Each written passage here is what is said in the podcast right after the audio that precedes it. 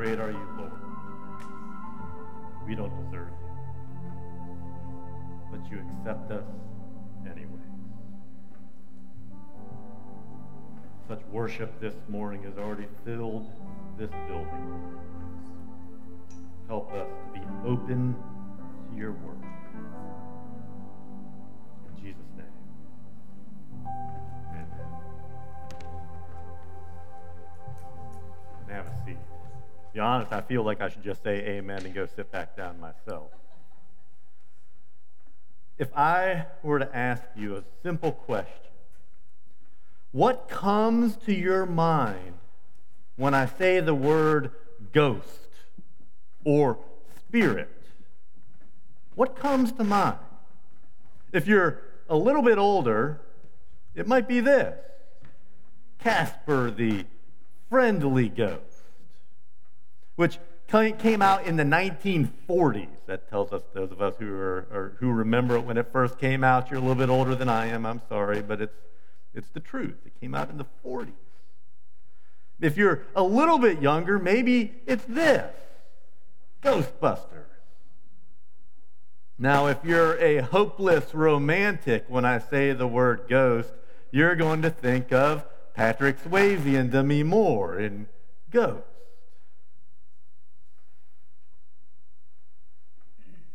But is that what we should be thinking about? When I say the word ghost or spirit, well, what if I add the word holy to that? Holy Ghost. Same kind of thing or a different thing pop into your mind? Is it a cartoon character or maybe you just draw a blank? If you haven't been in the church very long, maybe nothing comes to your mind when you hear the word Holy Ghost or Holy Spirit. But you see, that's what we're going to talk about today the Holy Spirit. And as you know, we've been in this series called The Untold Story, and we're almost done, only two more weeks after today. And, but the, the, the, we're looking at the Gospel of John and what only John tells us in the Gospels. And that includes when John records what Jesus says about the Holy Spirit. But before I get into that, I want to give you a quick theological primer on the Holy Spirit. You see, when it comes to the Holy Spirit, the Bible gives us three fundamental truths. And the first truth is that the Holy Spirit is God. Holy Spirit is God. It's one of the Trinity. Now, I've said this before and I'll say it again. I probably won't fully understand the Trinity until I get to heaven. But what we do know is that it's God the Father, God the Son, God the Holy Spirit. Not three gods, but one God composed of three people. Well, each has a unique role in ministry. Each also shares all of the attributes of God. Genesis, going back to the creation, tells us that the Spirit was active in creation. He's everywhere. So we begin with that fundamental truth that the Holy Spirit is God. But that's not all. The second fundamental truth is that the Holy Spirit is personal. Throughout the Bible, the Holy Spirit is referred to as a person. And that's important because that's not what most people think of. See, most people think of the Holy Spirit as some force, or they refer to it as it, more than a person. But the Holy Spirit is a person. I mean, we think about it. You think about the, uh, the God the Father, God the Son. It's easy to put a person to that because we have Father and Son. We can picture something in our head when it comes to Father and Son, but the Holy Spirit, it's hard to figure out in our, a picture in our head of the Holy Spirit. So it's understandable that people have a hard time thinking of the Holy Spirit as being personal. But that's not all that the Bible teaches. Jesus also referred to the Holy Spirit always in personal terms. We read that he thinks, he grieves, He makes decisions. He is fully personal. Then the third big idea about the Holy Spirit is that the Holy Spirit is for you and is for me. Well, that is, if you're a Christ follower.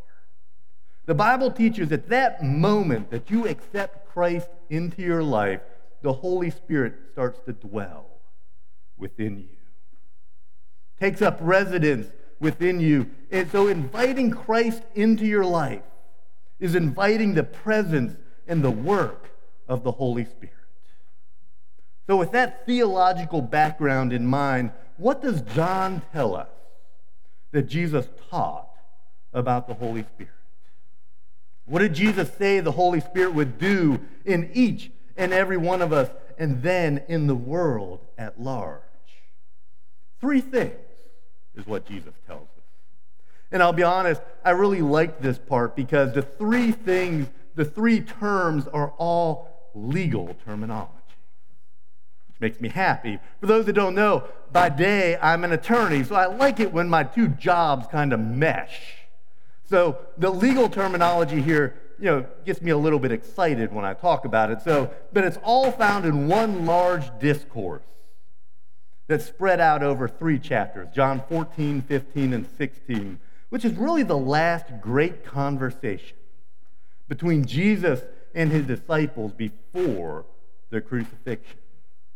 And one of the main things that Jesus wanted to talk to them about was that when his time here on earth ended, that the run of the Holy Spirit would begin. So in John chapter 14, beginning in verse 15, it says this If you love me, you will obey what I command. And I will ask the Father, and he will give you another counselor to be with you forever, the Spirit of truth. The world cannot accept him because it neither sees him nor knows him, but you know him. For he lives with you and will be in you. I will not leave you as orphans. Then jumping down to verse 25, it says, All this I have spoken while still here with you. But the counselor, the Holy Spirit, whom the Father will send in my name, will teach you all things and will, will remind you of everything I have said to you. So, what's the first thing that Jesus tells us that the Holy Spirit is a counseling spirit. And the word translated counselor here is the Greek word paraclete. And it's an interesting word because we really don't have an English equivalent to this word. So picking just one word in English doesn't really work very well. It means counselor, but it also has the idea of a helper, a comforter, and the word I prefer, advocate, as an attorney.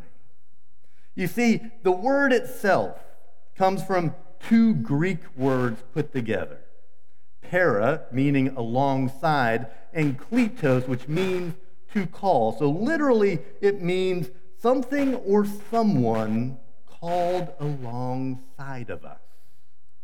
That's why a lot of translators use the word advocate. Because of the idea of a paraclete was taken from the legal language, like having a friend in court, an advocate in life living right beside of you. And here's where it gets even more interesting. Jesus calls him another counselor, another advocate. Because Jesus was the first one. The Spirit is the next one, the one that takes Jesus' place in our lives after Jesus left this earth. The one that will carry on Jesus' work, his ministry, and the one who will take Jesus' presence into the world and into everyone's lives who accept him the ministry Jesus had with his disciples, The ministry that Jesus continues to have with us, also his disciples, is carried out through our cooperation with the Holy Spirit. The Holy Spirit would take the place of Jesus' presence here in this world. You see, on earth, the disciples could not in, in, have uninterrupted presence with Jesus. He couldn't be everywhere in his human form, he couldn't be everywhere at all times. His presence was limited to one place at a time, but through the Holy Spirit, Jesus can be with us everywhere and always. And it also means that the Holy Spirit internalizes the presence of Jesus. Now, through the Holy Spirit, Christ dwells in our hearts and does his transforming work on us. The Holy Spirit is continuing his ongoing presence, working in and through our lives, in and through this church, until God's work on this planet is done. So, the first thing we learn is that we have an advocating spirit, a counseling spirit, a spirit that's beside us and in us. We have the paraclete. But what does that mean, really? See, we are not in this alone. If you're a Christian, you have the Holy Spirit. You're not alone. You don't have to go through daily battles by yourself. Your spiritual life is that, just that. It is spiritual, spirit driven, spirit led, spirit filled. Which raises an interesting question How much of your life is being led by the Spirit? How much are you turning over and how much are you holding back? Because if the Holy Spirit is a person, then his presence demands a relationship. How much do you follow his promptings in your life? How much do you follow his work in making you more like Jesus each day? How much are you following his encouragement and enablement to resist sin as it comes into your life? Are you giving him increasing space in your life? An increasing capacity to work in your, in your life? Or are you shutting him off, pushing him away? The power and presence of God is there, ready, willing, and able. But are you experiencing? To be spirit filled isn't about speaking in tongues. To be spirit filled means to let the Spirit fill your life and to do His work through you. To cooperate with His efforts, to let Him take over. So the question boils down to have you allowed Him to take over? The second thing Jesus tells us about the Holy Spirit is that he is a missional spirit. See this in John chapter 15, beginning with verse 26, when it says, When the counselor comes, whom I will send to you from the Father, the Spirit of truth who goes out from the Father, he will testify about me. And you also must testify, for you have been with me from the beginning. See, one of the primary works of the Holy Spirit is to make Jesus and his work on that cross known to the world. So, the second thing that the Holy Spirit does and that we are to do in cooperation is to testify. Again, another good legal term for you, because that's all we do in a court system. If there is no testimony, a case is never proven. I often, when I'm picking a jury, will talk to them and say, Will you be able to follow the burden of proof and the presumption of innocence? And in order to do that, I give them this scenario. I said, If this trial ended right now, and no one got on that witness stand, no one testified, if the trial ended right now, would you be able to say the words not guilty? Because you've heard no evidence. And the idea is that the, the answer should be yes. See, a person can't be proven guilty unless somebody gets on the witness stand and testifies. But that is the Holy Spirit's job, and our job in cooperation with the Holy Spirit is to testify. And that's the mark of the early church. The mark of a truly spirit filled church was that God added to their number daily, and people were being saved. The Holy Spirit in people's lives was making Christ known to others.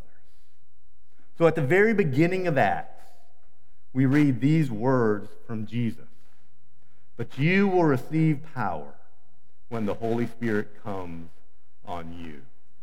And you will be my witnesses in Jerusalem, in all of Judea and Samaria, and to the ends of the earth.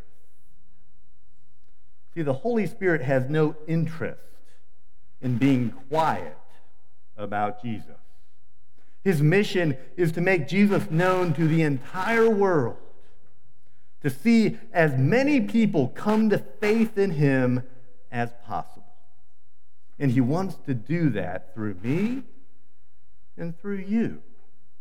Because when we cooperate with the Holy Spirit in this area, he takes over and he multiplies it exponentially. He breaks out and he changes lives. Because it's in and through the power of the Holy Spirit that any person's life is changed. Which brings us to the third work of the Holy Spirit. He is a convicting spirit another good legal term. We see this in John chapter 16, begin, beginning in verse 5, where it says, Now I am going to, I'm going to him who sent me. But I tell you the truth, it is for your good that I'm going away. Unless I go away, the counselor will not come to you. But if I go, I will send him to you. When he comes, he will convict the world of guilt in regard to sin and righteousness and judgment in regard to sin because men men do not believe in me in regards to righteousness because I am going to the Father where you can see me no longer in regard to judgment because the prince of this world now stands condemned. So what will the Holy Spirit do? It'll convict. Conviction is important.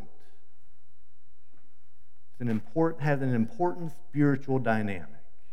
It's that inner voice, that inner sense, that inner prompting, call it a conscience, but it's the Holy Spirit telling you well, what you're doing is something you shouldn't be doing. Jesus was saying that having the Holy Spirit in us is better than having Jesus himself beside of us. That sound a little shocking? See, most of us think if, if I could have only spent time with Jesus, if I could have spent those three years with Jesus, I would have been good. I wouldn't have been like the disciples. But that didn't work for the disciples.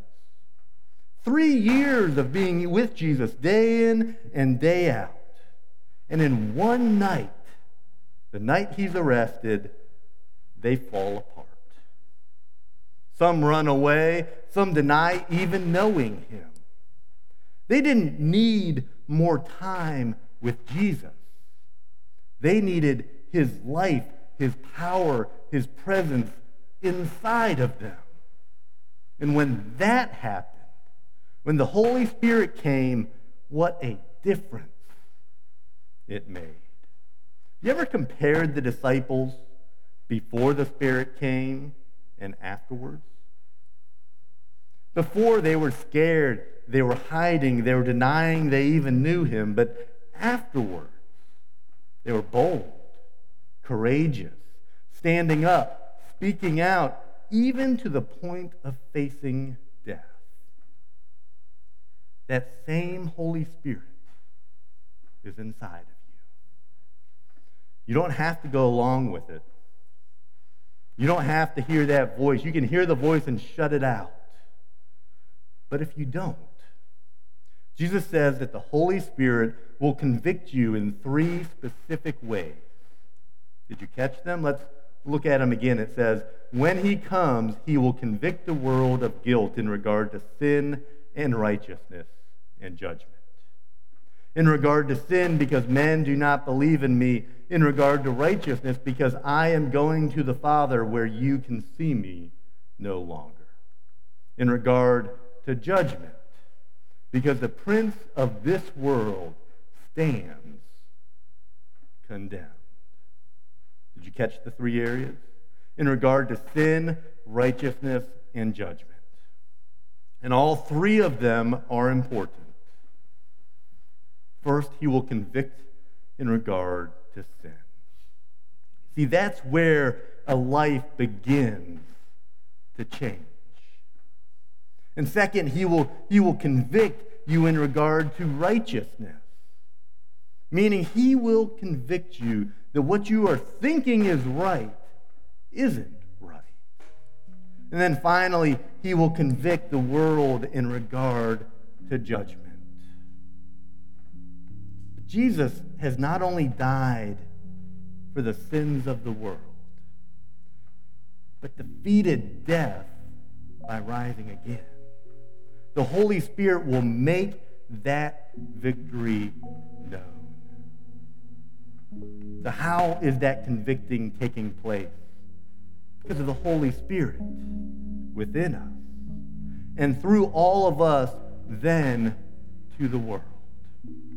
When someone spends time with you, when they work with you, when they interact with you, they should sense something different about you. Something not of this world.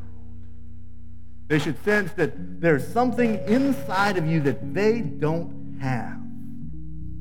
It should be something about you that's radically different than a normal life.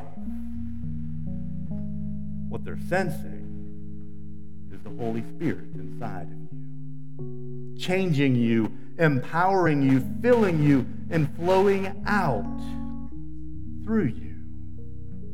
The question is is it happening? See, we often, too often, we minimize the Holy Spirit. We silence the Holy Spirit. We muzzle the Holy Spirit. Holy Spirit invites us to stop doing that to come along for the ride, and it will be an amazing journey when you surrender to the Holy Spirit. Have you climbed on board? Are you letting Him to take up residence within you? Are you letting Him speak through you? Are you letting Him convict you? And as we're about to sing, are you available? Heavenly Father, we thank you for the Holy Spirit's presence. We thank you that you send the Spirit to dwell within us because without that Holy Spirit, we would be lost. Even the disciples, when they spent three years with you, in one night they ran away. But when you sent the Spirit to dwell within them, they became bold and courageous and told the world about who you are we have that same spirit in us. Help us to surrender to that power, to fully let the Spirit work through us. Help us to be.